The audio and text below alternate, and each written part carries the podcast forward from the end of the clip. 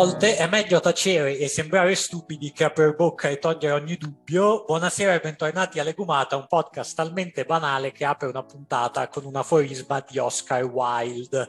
Salutiamo anche questa sera Giovanni Soldà a Ghent. Ciao Giovanni, come stai? Ciao Francesco, tutto relativamente bene? Allora, noi non ci siamo sentiti per un sacco di tempo, quindi ora io posso ritornare indietro su delle feste che sembrano passate da tanto tempo e quindi chiederti Giovanni come hai passato la Santa Pasqua?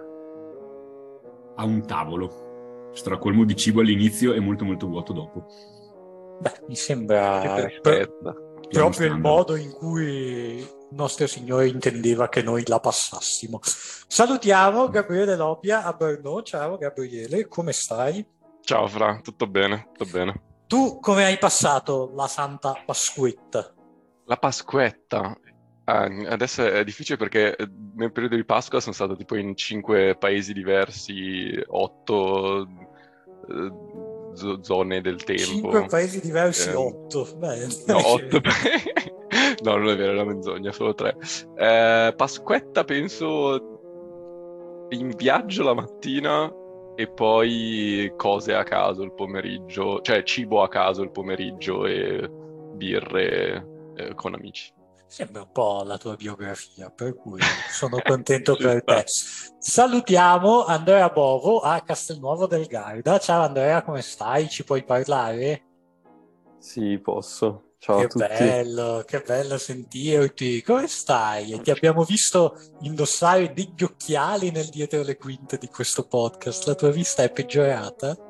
No, volevo provare a vedere se questo riduceva il mal di testa serale. Spero, spero, per te che sia così, ma soprattutto tu che sei l'unico di noi che vive in Italia, come hai passato il 25 aprile, questa bella festa di liberazione? Molto bene direi, dato che non lo ricordo.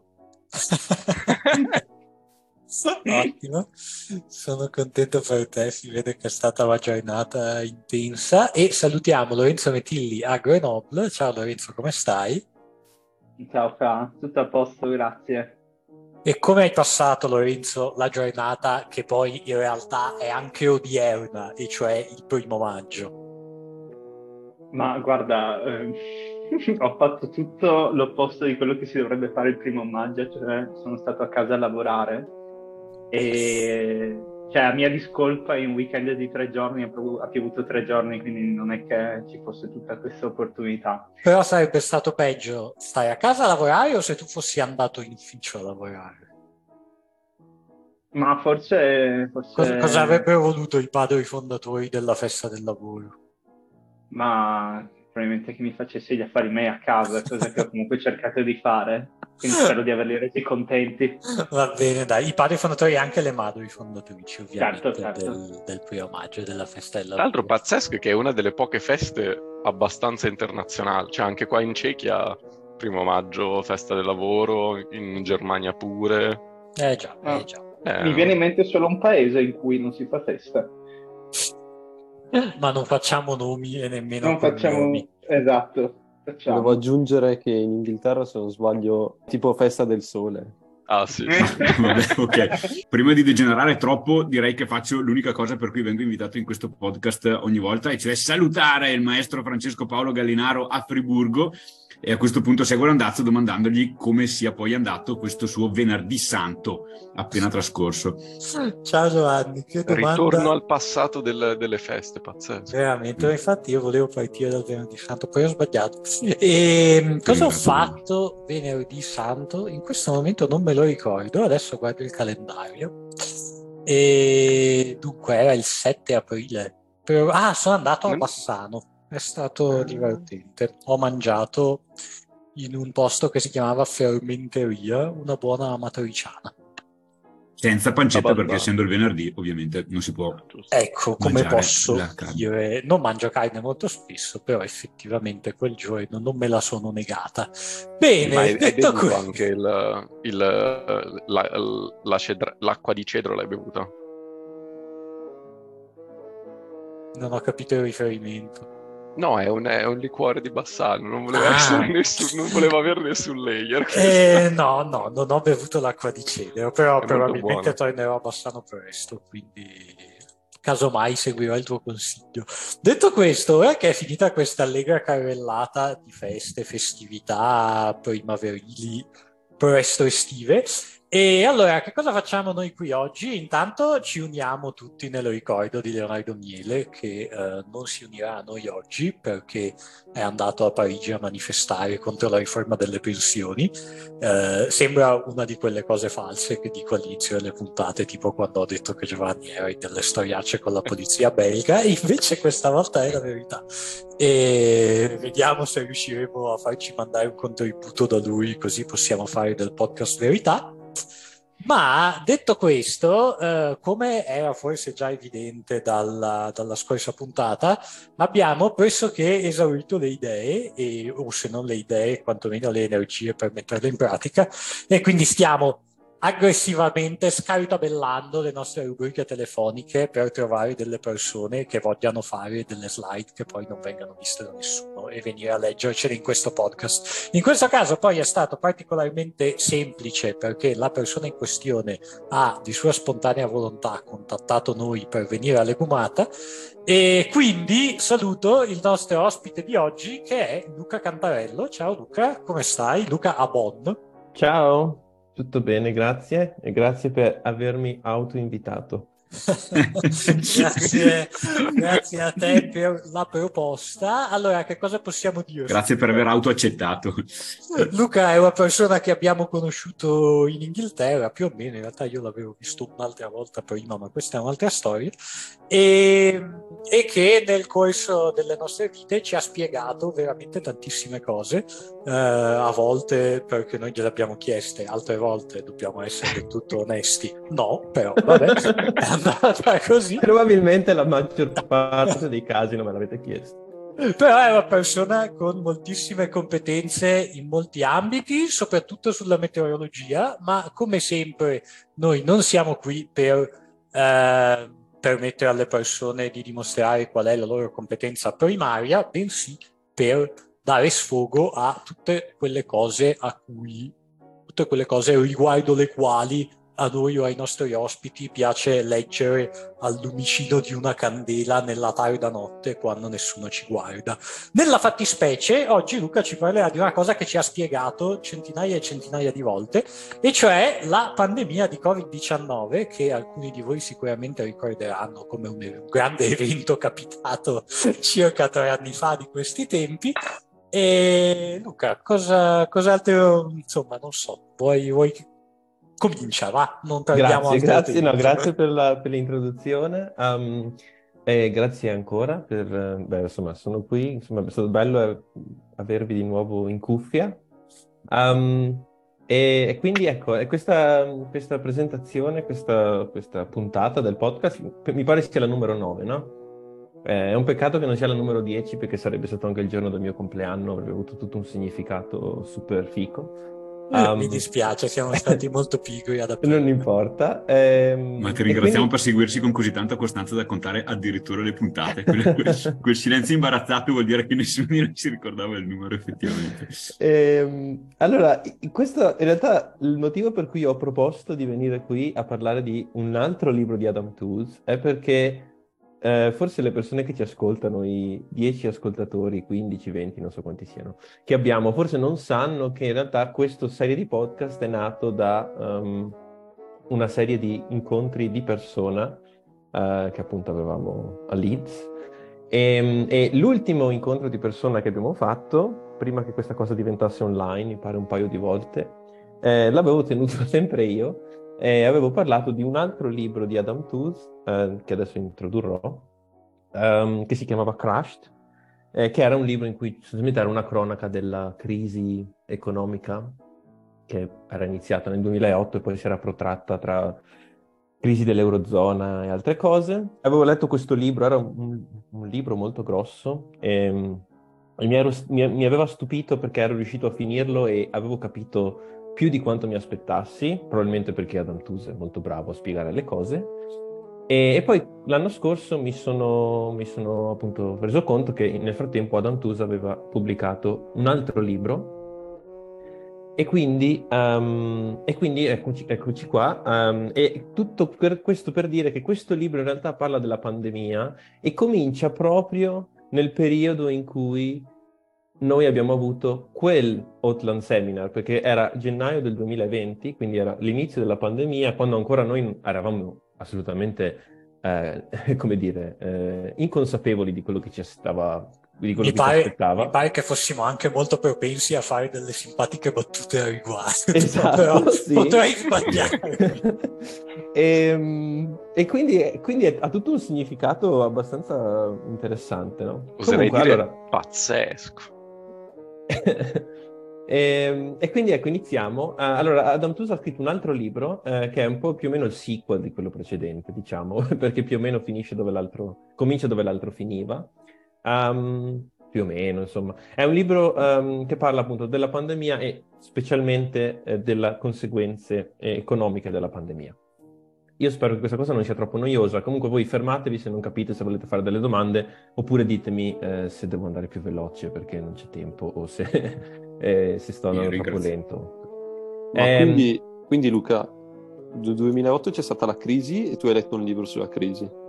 Eh, sì, il, libro di, il primo libro di Amantus copriva circa dieci anni, dal 2008 al 2018. Quindi Hai presentato crisi... il libro? Sì, avevo parlato il COVID. del Sì, sì. Esatto. E c'è stato il Covid. Oggi ci parli di un libro del Covid. Cosa ci aspetta al futuro? Tocchiamoci Eh, la palla, questo, stai questo dovete chiederlo ad Adam Tooze perché sicuramente il, il libro che sta iniziando a scrivere adesso sarà quello di cui parleremo tra due o tre anni. Anche perché e effetti- forse verterà su Legumato come prossima può dirlo? catastrofe del genere umano. Un po' sospettosa Guarda. sta cosa che fa un libro che dura dieci anni e dopo dieci anni esatti arriva un altro evento mondiale un po', un po' sospettoso Adam Tooze, te lo dico eh. Sì, io, io ho già un guess, diciamo, per quello che potrebbe contenere il prossimo Ecco. libro, perché c'è un'altra emergenza mondiale in corso, Sì, però sì. Taccio, Sarebbe interessante se magari in questo libro lui confessa di aver mangiato un sacco di pipistrelli, prende tutta un'altra prospettiva.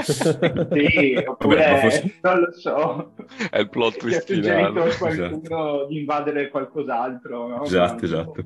Allora, ehm, ho messo qui sotto una citazione che ovviamente nessuno può vedere perché questo è un podcast, è una citazione di... eh, di- di- di- non, non ho mai saputo come si legge, Keynes?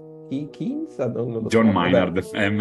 Eh, penso comunque penso Keynes perché la città ok. la chiamano tutti Milton Keynes. no? Ah, viene da lui? Eh, Wow. mi sa proprio di sì. Wow, Vabbè. ok, non lo Ah, sapevo. pazzesco. Io. Comunque, vabbè, eh, lui è famosissimo economista, eh, diciamo, eh, del, ehm, dell'inizio del Novecento, che è famoso per, diciamo, per aver teorizzato tutta questa... La teoria, diciamo, adesso io vi dirò delle cose probabilmente sbagliate, eh, ma in ogni caso, comunque, insomma, era quello che c'era un po' dietro il, il New Deal di Roosevelt, no? La, la teoria economica ah, sull'intervento pubblico dello Stato per creare lavoro, per creare occupazione, eccetera. E c'era questa famosa citazione che è anche citata nel libro che dice anything we can actually do we can afford, nel senso che eh, fin tanto che possiamo fare le cose, possiamo spendere i soldi per farle, significa che possiamo permettercele. E volevo soltanto dire delle cose su Adam Tooze prima di parlare del libro. Ah, il libro si chiama Shutdown e poi dirò anche perché si chiama Shutdown, perché c'è un motivo. Um, comunque Adam Tooze è un, un- uno storico che però ha scritto molto di economia nella sua vita. E, mm, allora, è uno storico, eh, lavora, fa il professore alla Columbia University a New York. Ehm, appunto, ha scritto un il, il suo libro più famoso si chiama Crashed, che è uscito un po' d'anni fa. Appunto, parla della crisi finanziaria del 2008 e di quello che ne è seguito. Eh, ha un certo seguito, ha un seguito soprattutto direi tra mol- cioè, c'è una- un gruppo di diciamo giovani progressisti ehm, che si fanno chiamare Tools Boys, che sono i suoi diciamo fan, i suoi, le persone che lo seguono più, eh, con più interesse. Ed è diciamo considerato un po' il- un- uno dei punti di riferimento diciamo del, più progressisti di quello che è diciamo la- sì, insomma, l- l'economia moderna, insomma, se uno vuole avere, se uno vuole leggere qualcosa di, di sinistra che viene da una persona che ha un po' di autorevolezza, che sa le cose di cui parla, uno può andarsi a leggere Adam Tooze. Luca, Aspetta, scusa. domanda Sì. domanda a bruciapelo. E tu, ti, Mhm. ide- tu ti identifichi come un Twos Boys? O no? non credo, non sono così tanto un fanatico di... Ma poi non so che- che- che- quale sia la soglia per identificarsi. Non ho le magliette di Adam Tooze, eh, con, eh, diciamo così. Questo ci conforta. Non, ci- non ti giudicheremo, tranquillo. Ma Ehm, perché boys e non girls? È una buona domanda. Ehm, immagino che ci siano anche delle... delle... Sì, insomma, delle Donne. delle donne a cui piace Adam Tooze, eh, però si Sua chiamano moglie. Boys. Um, Basta, ma- onestamente è una, è una buona domanda, eh, forse denota anche una certa, non so, un certo sessismo in questo ambiente di... però non lo so, onestamente. Però diciamo che di solito ci si riferisce a queste persone come Tooth Boys. Um, eh, ho messo lì... Sì? Scusa, no, ti faccio una domanda molto stupida, ma semplicemente perché non sono convintissimo di aver capito tutto quello che hai detto. Cioè, lui si considera keynesiano. Non so se in realtà questa domanda abbia ancora senso, ma Ah, è una buona Cioè- domanda, non lo so, ma lui diciamo, fa un- diciamo che le cose che dice, la sua critica dell'economia del, e del diciamo, mondo moderno viene da sinistra. Mhm, Ehm, mhm. quindi poi che sì, cioè lui penso che insomma se si tratta di sostenere l'intervento pubblico dello Stato in economia sia a favore, genere, però poi dopo che questo significa essere keynesiano non lo so. ok, ok, molto. C'è- se vi interessa c'è un podcast che si chiama Once and Twos eh, che esce una volta alla settimana, eh, quindi un podcast rivale diciamo, e- in, cui, in cui Adam Tooze parla di cose di attualità. ehm, Però ce l'ha una rubrica di ricette. non ce l'ha le ricette. allora, vabbè, mi sa che allora. l'abbiamo surclassato. Ehm, altre cose da dire su di lui, eh, lui è britannico in realtà, ehm, però ha vissuto eh, per molti anni in Germania, è cresciuto in Germania perché suo papà, eh, mi pare, lavorava in Germania. E un'altra cosa bella su- da sapere su di lui è che il suo nonno materno, paterno, non mi ricordo quale dei due ora, eh, era una spia russa, ehm, praticamente lavorava per il KGB in Gran Bretagna, eh, e ci- prima della seconda guerra mondiale. Quindi anche questo. Oddio, era uno di- della- dell'anello delle, delle cinque spie. Non so, faceva, faceva la spia a Oxford eh, Pazzesco. per, per la Russia. ehm, sì, una storia che io letto- ovviamente l'ho letto oggi su Wikipedia, non, so- non ne sapevo niente, eh, però mi ha abbastanza spiazzato. In che periodo, scusa? Eh, tra le due guerre. Ok. No, più che altro mi è venuto in mente un flash, non so se avete visto The Imitation Game, però lì parlano proprio di spie russe infiltrate nel, nel programma quello per de- decodificare Enigma. Scusate, ho avuto una connessione tra i neuroni, è una cosa abbastanza rara per me, quindi voglio fare outing.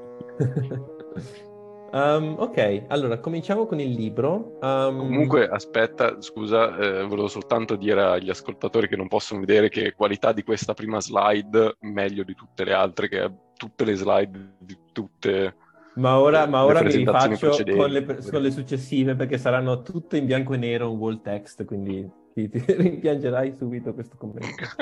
Um, allora, um, il libro è uscito a settembre del 2021, quindi eh, in realtà abbastanza quasi subito dopo che il libro finisce, cioè nel senso non c'è molto tempo che intercorre tra la fine del libro e quando viene pubblicato. Ed è, eh, come forse avete già capito, una cronaca, ma anche una spiegazione dei principali eventi finanziari, economici e politici innescati dalla pandemia e copre circa un anno di tempo, quindi copre da, diciamo, gennaio del 2020 fino all'insediamento di Biden a gennaio del 2021. E possiamo subito dire una cosa sul titolo. Il, ti- il libro si chiama Shutdown e, e ci sono vari riferimenti, sono vari commenti nel libro sul fatto che si chiami Shutdown e non Lockdown. E il, il motivo per cui si chiama Shutdown è, diciamo, che Lockdown metteva troppa, secondo Tus, metteva troppa ehm, enfasi sul fatto che fosse una cosa imposta dall'alto. E lui invece nel libro mostra e, diciamo, discute il fatto che in realtà c'era anche una volontà delle persone a, autoisolarsi o comunque a, eh, diciamo, eh, ri- ritrarsi dall'attività sociale, dalla società e dall'economia nel momento in cui la pandemia è scoppiata. E quindi non, non era, cioè, c'era, ovviamente c'era una grossa componente di imposizione del governo, ma c'era anche appunto una- una- un atteggiamento delle persone che si sono, diciamo, ritratte loro stesse e quindi per questo si parla di eh, shutdown come una cosa che era più... Lockdown sarebbe stata una cosa troppo one side, eh, secondo Tus.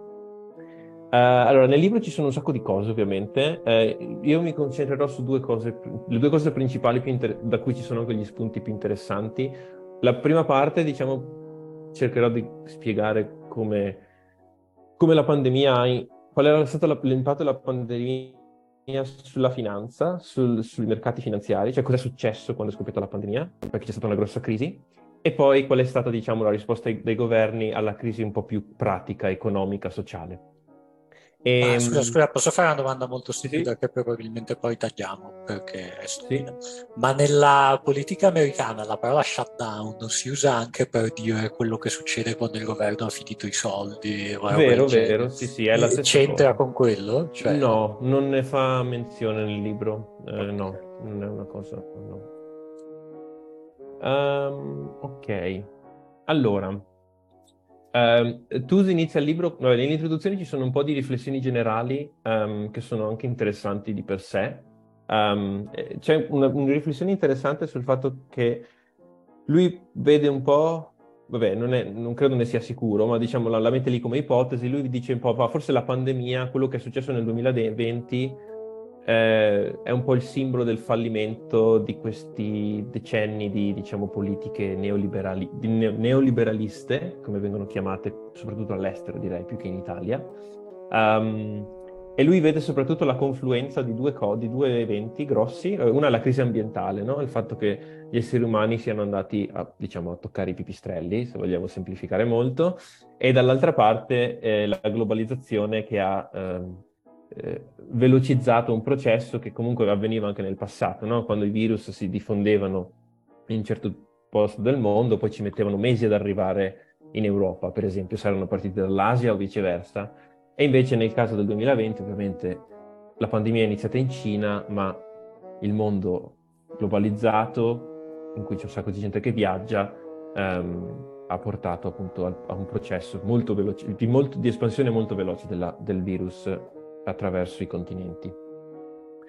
Um, l'altra cosa che lui dice nell'introduzione, che è anche interessante, è che tutto quello che fu fatto nel 2020 dai governi, che fu anche abbastanza estremo, nel senso gli interventi che vennero presi furono abbastanza estremi dal punto di vista economico, abbastanza radicali, ma i governi che si ritrovarono ad affrontare la pandemia furono soprattutto governi centristi, per esempio in Europa la Germania era governata da Macron, la Francia c'era Merkel, scusate, il contrario, in Francia c'era Macron, in Germania c'era Merkel, e, ehm, e poi c'erano altri paesi che erano più, diciamo, populisti di destra.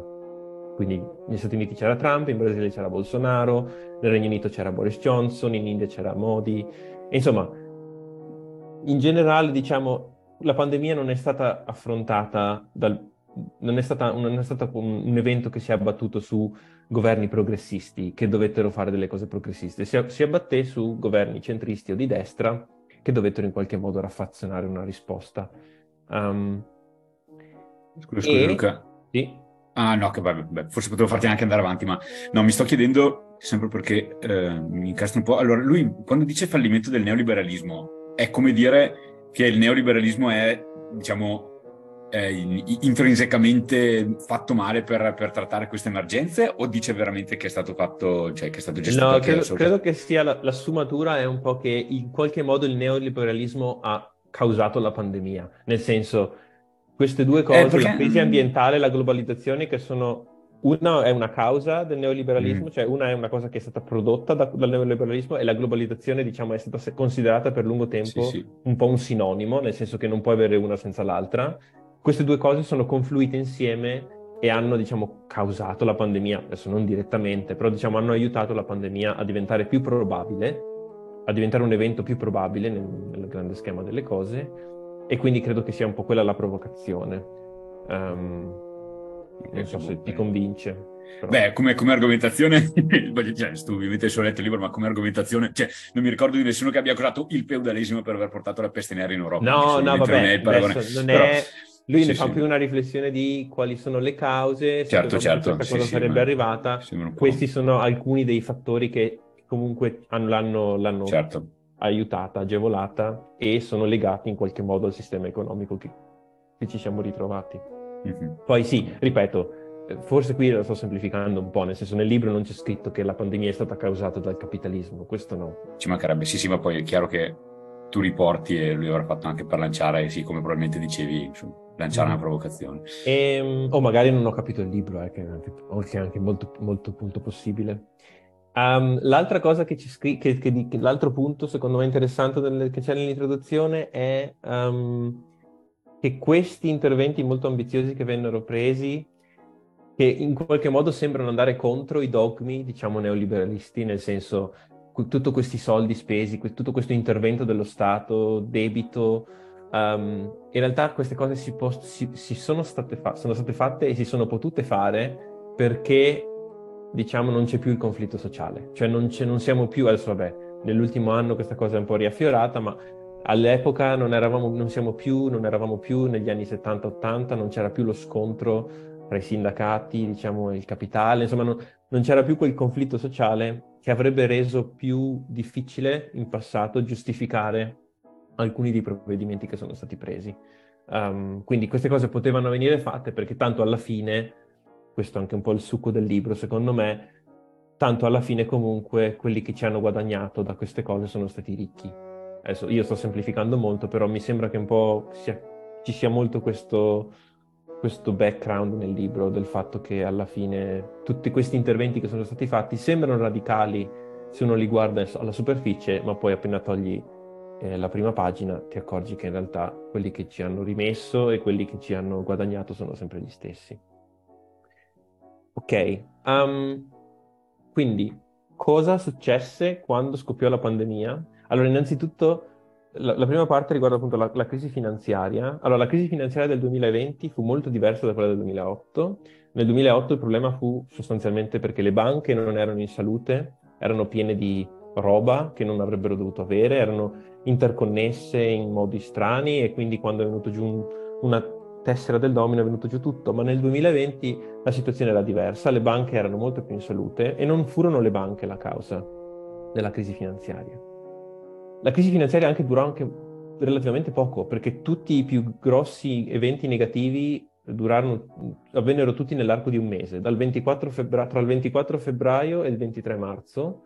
Il 24 febbraio fu, diciamo, quando ci si rese conto, erano anche i primi giorni in cui si registravano i casi in Italia, e ci si rese conto insomma che la pandemia non era più un problema soltanto asiatico, ma si stava espandendo. E, e il 23 marzo fu, lo vedremo poi, eh, il giorno in cui la, la, Federal Reserve, cioè la Banca Centrale Americana, prese i provvedimenti più, più grossi. E il, il, picco di questa crisi fu il 9 marzo, ehm, che fu, mi pare, due giorni prima che la, l'Organizzazione Mondiale della Sanità eh, ehm, dichiarasse la pandemia al centro dei problemi della, del 2020, nel, della crisi finanziaria, ci fu l, una crisi che riguardò i titoli di Stato americano e americani. So, I titoli di Stato americani, quindi debito degli Stati Uniti che venne messo sul mercato perché poi le persone possono comprarlo, i titoli di Stato americani sono considerati al momento come un bene rifugio, nel senso sono una cosa che se uno vuole comprare una cosa sicura la può fare. Um, sono considerati appunto un, un, un, asset sicuro che uno può comprare in qualunque momento e soprattutto che uno può vendere in qualunque momento ed è questo che li rende particolarmente eh, diciamo sicuri o comunque considerati un po' come il, la, la pietra d'angolo di tutta la finanza mondiale. Ma scusa, giusto per capire, invece altri titoli di Stato, cioè a parte la sicurezza dello Stato in sé, ma al, quindi altri titoli invece non li puoi vendere istantaneamente. No, no, no. Eh, ok, sì, allora, i, di solito, allora, in generale sì. Il punto è, nessuno come i titoli, titoli, titoli, di Stato americano, nessun altro titolo come quelli, come quelli, americani domina la finanza mondiale come questi. Ok, quindi la, cioè, la differenza principale è, è la quantità. È lo, è, infatti ci sono, eh, all'inizio del 2020 c'erano 17 mila miliardi o 17 bilioni di dollari di titoli di Stato americani in circolazione. Il fatto che ce ne siano così tanti significa sostanzialmente che quando tu cerchi di vendere il tuo, qual- sicuramente trovi qualcuno che te lo compra. E quindi in una situazione di emergenza in cui a te serve cash, ti servono dei soldi veloci, tu puoi riuscire sempre a trovare qualcuno che te lo compra e quindi che ti dà i soldi. Um, e soprattutto lo puoi fare questo senza che il prezzo cambi, eh, perché appunto se il volume è molto grande, se io vendo un titolo di Stato, chi se ne frega, no? Cioè il prezzo non cambia. Quindi diciamo, il problema fu con questi titoli. Um... Quindi, scusa, commento stupido, mi vuoi dire che non possiamo fare una cosa come GameStop? Sull'America in totale. Uh, sono Sarebbe bellissimo. No, ma anche, guarda, GameStop adesso, uh, GameStop è una roba diversa perché quello che hanno fatto lì era, hanno fregato chi ci scommetteva contro e nessuno scommette Ah, contro. ah, Cioè, c'era, c'era un hedge fund che lo stava facendo short selling quello che hanno fatto è stato impedire al titolo di crollare. Vabbè, poi il fatto che sia andato su è anche un altro discorso, ma questi ci hanno rimessi i soldi, ma per altre meccaniche, nel caso Stavo- di GameStop. Stavo mezzo pregustando un uh, organizziamoci tutti bene e facciamo fallire Siamo già in sei, cosa può andare storto? Legomata a causa dell'ennesima crisi finanziaria. Esattamente. Dov'è Leo Ecco, quando ed, ecco, ed ecco il prossimo libro di Adam Tooze. che Esatto. Um, Esatto. Stiamo E quindi, chiamando. allora, in una situazione di crisi classica, quello che succede è che le persone cercano di comprare le cose più sicure, no? Quindi, quando c'è una crisi, la cosa classica è che le persone vendono le azioni e comprano i titoli di Stato, le obbligazioni, perché sono considerati più sicuri, perché pagano un certo interesse fisso e in generale, diciamo, i titoli di Stato sono- hanno delle oscillazioni di prezzo che sono più piccole. Quindi, diciamo, classicamente quello che uno fa in una crisi è compra, vende le azioni e compra i titoli di Stato. Ora, questa cosa a marzo 2020 eh, non funzionò e la ragione è che ci fu un panico tale che anche chi aveva già titoli di Stato si ritrovò a doverli vendere per avere soldi, cash, dollari soprattutto, per fare altre cose. Esempio, sono un fondo di investimento, la gente inizia a tirarsi via dal fondo di investimento, cioè a eh, ritrattare la propria posizione, quindi vuole i soldi indietro. E io cosa faccio? Posso vendere degli altri asset che stanno crollando già di loro perché c'è la crisi finanziaria, ok? Al- posso vendere altri asset che stanno crollando, ma ci farei una perdita, cioè perderei un sacco di soldi. Oppure posso vendere i titoli di Stato americani, ne ho tanti e sicuramente trovo qualcuno che me li compra. Eh, il problema è quindi tra le due cose ovviamente vado a vendere i titoli di Stato americani. Il problema poi è che non solo i fondi di investimento, ma tantissime altre entità e persone si misero a venderli e la quantità di vendita di titoli di Stato fu così, fu così grande sostanzialmente che sia cioè, ne, ven- ne vennero venduti così tanti che si, tro- si iniziò a far fatica a trovare compratori e quindi il prezzo dei titoli di Stato scese il titolo di Stato americano scese o comunque iniziò ad avere delle fluttuazioni molto grandi e questo andava di pari passo con appunto le vendite e il, il- il calo dei- del, costo, del, del valore delle azioni. Quindi in realtà le azioni e i titoli di Stato in quel momento lì cal- calarono entrambi in modo, anolo- in- in modo anomalo e inaspettato. E, e quindi E questo non era successo nel 2008? Questo non era successo nel 2008, no. Eh, comunque Ma- non in questo modo, comunque la- la- la- sì. Ma e quindi questi soldi dove vanno? Scusa, cioè la gente si tiene i cash? L'idea è che la gente vuole Eh, mettersi... beh, allora dipende quello, quello che... Allora, se sei un ti- fondo di investimento, il cash ti serve perché devi darlo alla gente che si è ritirata. Sì, ma eh, quello che mi chiedo è cosa, cosa ci faccia sta gente con questi soldi qua. Ci sembra Ah, la, beh, la meccanica sì. della... Magari della si ritiene, nel senso magari uno non si fida più del sistema finanziario perché c'è una crisi enorme e preferisce Mhm. avere la liquidità nel, conto in banca piuttosto che avere, ehm, piuttosto che avere dei soldi investiti. Immagino che l'idea sia quella. Sì. Quindi ci fu questo, questo- questo momento di panico, non si trovarono più eh, compratori e quindi, esattamente come nel 2008, ma più che nel 2008, nel senso che gli interventi furono ancora più grossi, ancora più grandi, ancora più notevoli, dovette intervenire la Federal Reserve, cioè la Banca Centrale Americana, che agì ancora una volta come Bank of the World, eh, sostanzialmente garantendo per tutti, cioè dando la, eh, la sicurezza, diciamo, ristabilendo l'ordine nei mercati fece varie cose. Allora, intanto azzerarono i tassi di interesse. Ora se ne sta parlando anche adesso, no? Perché adesso i tassi di interesse sono molto alti per via dell'inflazione. Nel, il 15 marzo del 2020 i tassi di interesse vennero azzerati e fu la prima volta dal 2008. Eh, poi la, la Banca Centrale Americana fece anche delle altre cose che aveva già fatto.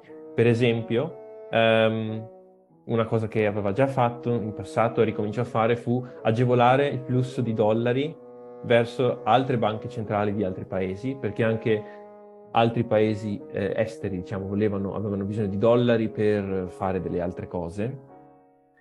E, ehm, si misero a, eh, diciamo, farsi prestare in un certo senso i titoli di Stato da chi voleva venderli in cambio di cash, ehm, con questi prestati a breve termine, questi si chiamano ehm, repurchase agreement, sono delle cose un po' complicate che non sono nemmeno sicuro di aver capito benissimo, però comunque l'idea è che la Fed iniziò a comprare o farsi prestare quantomeno i titoli di Stato uh, da chi voleva venderli.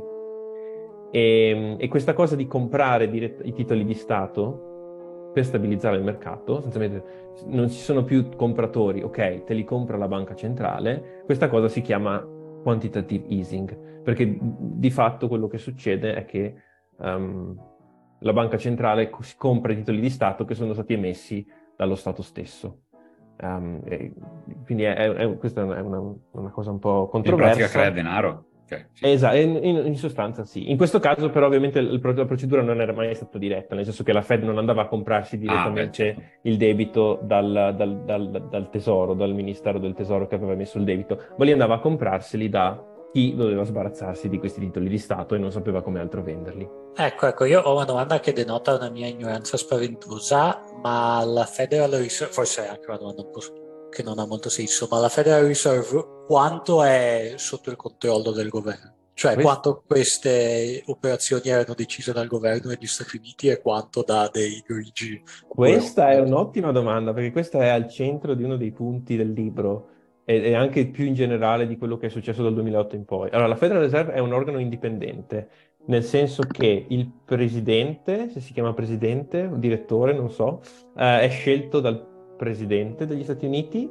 um, però in realtà poi opera in autonomia, cioè non è, sotto, non è soggetta al controllo politico. E questa di per sé è una cosa controversa, perché queste operazioni di quantitative easing cioè, uno le può considerare neutre, però magari se sei un repubblicano molto conservatore, magari non ti piace, no? E allora quindi questa cosa magari non piace a tutti, quindi non è sempre semplice, um, diciamo, cioè di per sé è un organo indipendente, ehm, però è, in realtà è un'ottima domanda, nel senso che c'è anche chi teorizza o chi vorrebbe che la banca centrale fosse espressione del potere politico, perché alla fine questi provvedimenti che vengono presi denotano una certa una scelta e, politica. No? E, e, giusto per il nostro spirito fuori caiolo di voler fare nomi e cognomi, chi era il presidente della FED nel 2000? Eh, si chiamava Jay Powell, mi pare.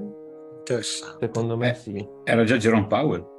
Sì, ah, Jer- Jerome Powell. Sì, sì, era lui, perché Trump l'aveva sostituito quando era stato eletto. Eh, Perché prima c'era la Yellen. Esattamente, bravissimo. E, ehm, quindi sì, c'era Powell all'epoca, sì, sì. che tra l'altro il libro dice non aveva un'esperienza come um, banchiere centrale, cioè non era un economista di formazione, era più...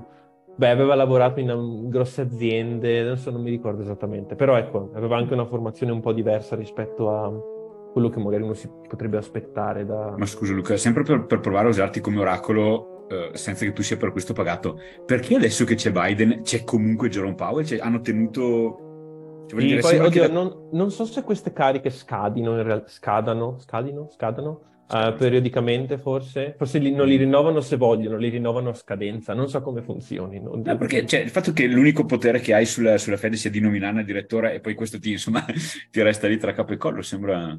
Sì, poi sì, devo dire la verità, non sono nemmeno sicuro che il presidente abbia il 100%. Potrebbe essere che magari il presidente fa il nome e poi il Senato deve... Non mi ricordo, onestamente, non poi so. posso anche controllare adesso. Vabbè. Sì, sì, ma non è neanche giusto controllare tassarti. Ma è sempre da questo punto di vista magari ti sei detto qualcosa tipo in Europa come funziona?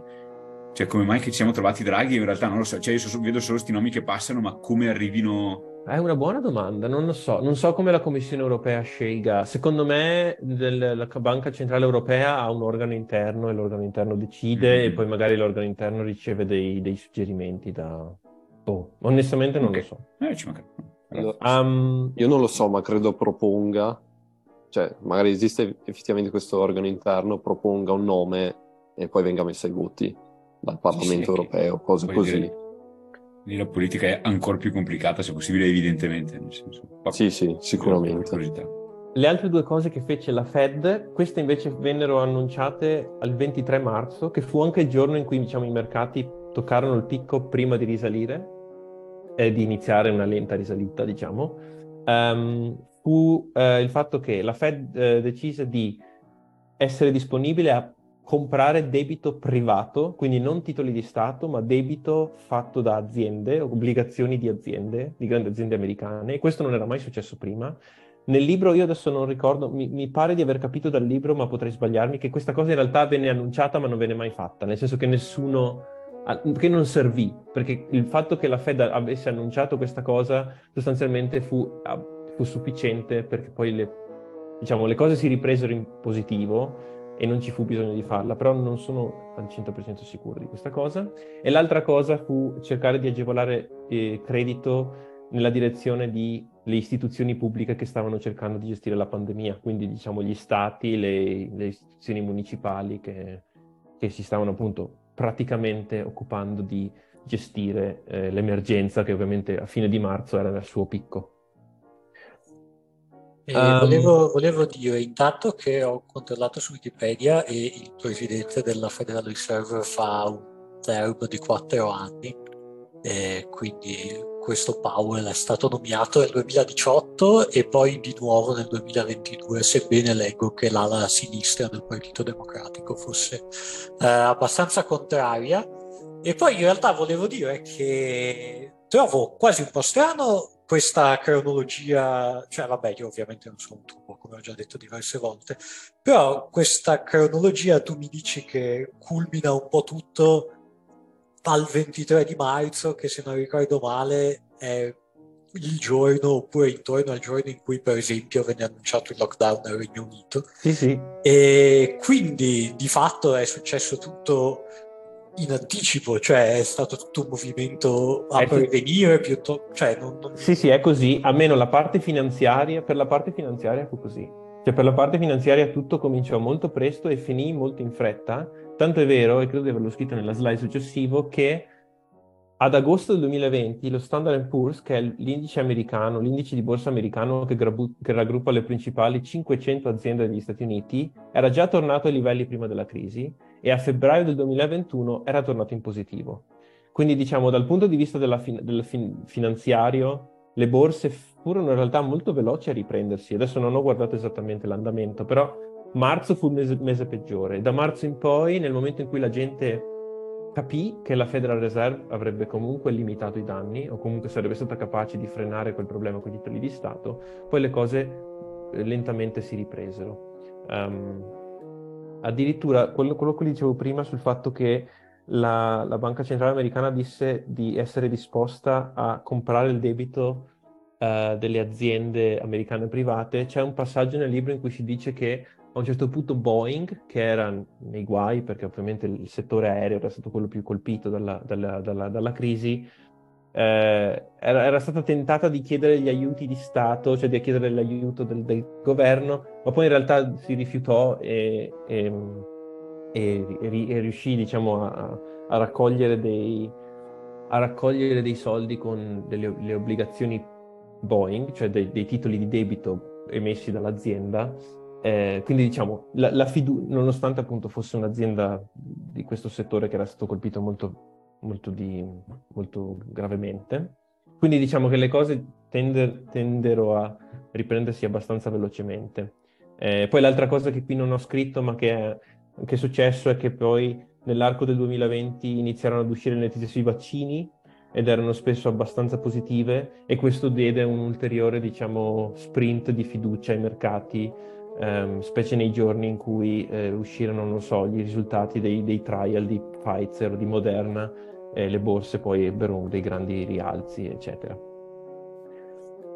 E come dicevo all'inizio, c'è una riflessione alla fine di, di, questi, di questi, avvenimenti di TUS in cui dice sostanzialmente da qui si nota il fatto che cioè, tutti questi interventi salvarono l'economia probabilmente perché l'economia reale e la finanza sono molto eh, in, in, interconnessi, quindi diciamo se fallisce la finanza non, è che l'economia se la passa bene, quindi diciamo questi interventi si dovettero fare però la conseguenza vera, cioè il, il risultato sostanzialmente è che quelli che avevano un interesse nel mondo della finanza sono stati aiutati o comunque sono stati protetti e, ehm, e si sono ripresi anche abbastanza velocemente perché se qualcuno aveva delle azioni, eh, nello, per esempio nel, delle aziende dello Standard eh, Standards and Poor, eh, sì, queste sono tornate a salire molto velocemente.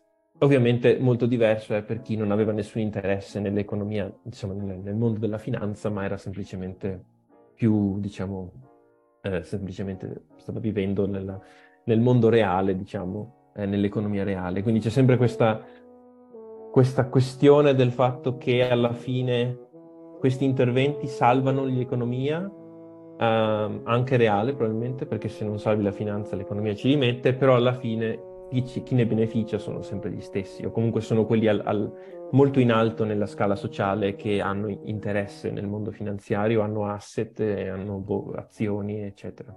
Ma scusami, scusami, quindi qui il punto sarebbe che, cioè non ho capito, eh, da, da, un certo punto di vista sembra che, mh, mm, insomma, l'autore dica queste cose erano quasi obbligate, no? Cioè qualcosa andava fatto, immagino qualcosa in questo senso. Mm-hmm. Ma sta, cioè, o, o, sta dicendo che le hanno fatte male, cioè c'era un modo in cui si poteva evitare No, che... no, no, lui dice, io credo che, eh, qui stiamo facendo, eh, stiamo cercando di interpretare quello che lui dice, o meglio, Ma noi siamo qui a speculare a sparare io... cazzate. Esatto.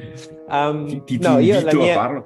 Credo che il punto sia, queste cose andarono fatte, nel senso se non si fossero fatte sarebbe stato molto peggio, Tuttavia, eh, bisogna anche rendersi conto che salvare, diciamo, la finanza, cioè, semplifichiamolo molto, comunque, comunque tutelare mm-hmm. chi ha degli interessi nel mondo finanziario significa anche comunque tutelare le persone che stanno alla fine, che sono più ricche, cioè nel senso le persone che stanno al, nella parte più alta della, della, scala economica, come si chiama, della, della distribuzione del reddito, della ricchezza, diciamo, no? Perché sono quelli che poi hanno, che detengono questi asset, perché un operaio, ok, sì, può avere un fondo pensione che magari è... Eh, investito in certe azioni, in certi titoli, però diciamo che come volume immagino che le persone che hanno più interessi in questi asset siano le persone più ricche, su quelli che hanno più...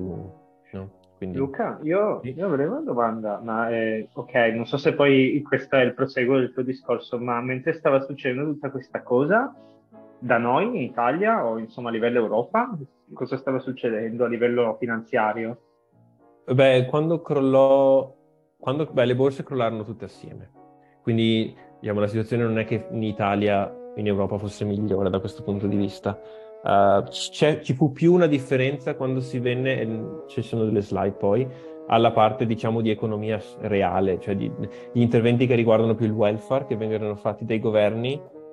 Lì la storia è un po' diversa tra gli Stati Uniti, e, però quando si parla di mercati finanziari in realtà è anche difficile poi separare i vari posti perché alla fine della fiera un po' tutto il mondo occidentale sta nello stesso posto. E... No, no, sicuro, ma quindi l'idea è, cioè, dire, è che l'America ha fatto questa serie di azioni no, a livello finanziario e come dire, ha trascinato anche diciamo, ah, le sì, nostre sì. economie. Sì, sì, sì. È per quello che prima perché... parlavo di, di, The Fed Bank of the World, perché ah, okay. alla, fine, alla, fine, è stata la, la, Banca Centrale Americana che ha trascinato uh, quest, questi eventi. Um, sì. Comunque è interessante perché, ad esempio, cioè, ritornando a quel periodo là, immagino che se non masticassi, eh, come dire, economia e finanza, c'erano cioè tutte cose che sono passate molto in sordina perché tutti quanti erano chiaramente preoccupati a capire quanto letale fosse il Covid, cioè non, non mi torna assolutamente in mente nulla di questa cosa qua. Sì, sono Poi, d'accordo, anch'io non, non, ne sapevo niente prima di leggere il libro. Mm, interessante ci poteva fare un sacco di soldi, poi magari sta roba la tagliamo, però io, me la, io, me la, ricordo. um, ok, velocemente andiamo alla crisi sociale ed economica, che è l'altra faccia della crisi. Um, e qui ancora ho, ho rincollato un altro pezzo del libro in cui si sottolinea questa cosa che ci fu uno shutdown, nel senso ci fu un... diciamo, le, la crisi economica venne anche dal fatto che le persone si ritirarono dall'economia, cioè si smisero di spendere, smisero di, usci- smisero di uscire, smisero di spendere, smisero di viaggiare. E, ehm, e l'impatto, il primo impatto che la pandemia ebbe, quindi fu dal punto di vista della supply, cioè fu un supply shock, nel senso che alcune attività non potevano più essere offerte eh, in modo safe. Viaggiare, per esempio, in un aereo non era più safe, andare dal dottore non era più safe, andare a scuola non era più safe, tutta una serie di, di, cose che si era abituati a fare non potevano più essere offerte come qualcosa di, eh, di, di sicuro. E quindi eh, ci fu però una sorta di feedback perché quest- il fatto che non, questi servizi non potessero essere offerti in modo sicuro eh, significò anche che le persone iniziarono a ritrarsi da questi servizi. No? Quindi ci fu anche, da un certo punto di vista, ci, ci, fu un supply shock, ma dall'altra parte ci fu anche un crollo della domanda, cioè le persone smisero di viaggiare, le persone smisero di andare dal dottore, le persone smisero di uscire di casa. E la parte di economia che fu più colpita da questi problemi fu ovviamente il settore dei servizi. Eh, nel libro c'è un interessante passaggio in cui si dice che negli Stati Uniti la maggior parte dei licenziamenti o comunque la perdita di PIL e tutto il resto, fu nel settore sanitario, paradossalmente, tra dentisti e dottori. Poi, vabbè, negli Stati Uniti quella, per, per, la, per via delle assicurazioni, eccetera, quello è un settore enorme dell'economia, però ecco, il settore dei servizi fu quello più colpito. E, ehm, e qui entrano in, in, campo i governi, perché nel momento in cui la finanza ha salvato, diciamo nel, nel, momento in cui le banche centrali hanno salvato la finanza, poi tocca ai governi ovviamente tutelare e proteggere l'economia reale, tutelare e proteggere chi lavora e chi produce con altri strumenti, diciamo, di welfare. Bene, direi che questo è un ottimo punto in cui stiamo arrivando alla crisi sociale ed economica, quindi un buon cliffhanger per interrompere la puntata e andare a quella dopo, e anche perché stiamo registrando da una quantità considerevole di tempo. Quindi uh, direi che ci fermiamo qui e ci risentiamo nella prossima puntata.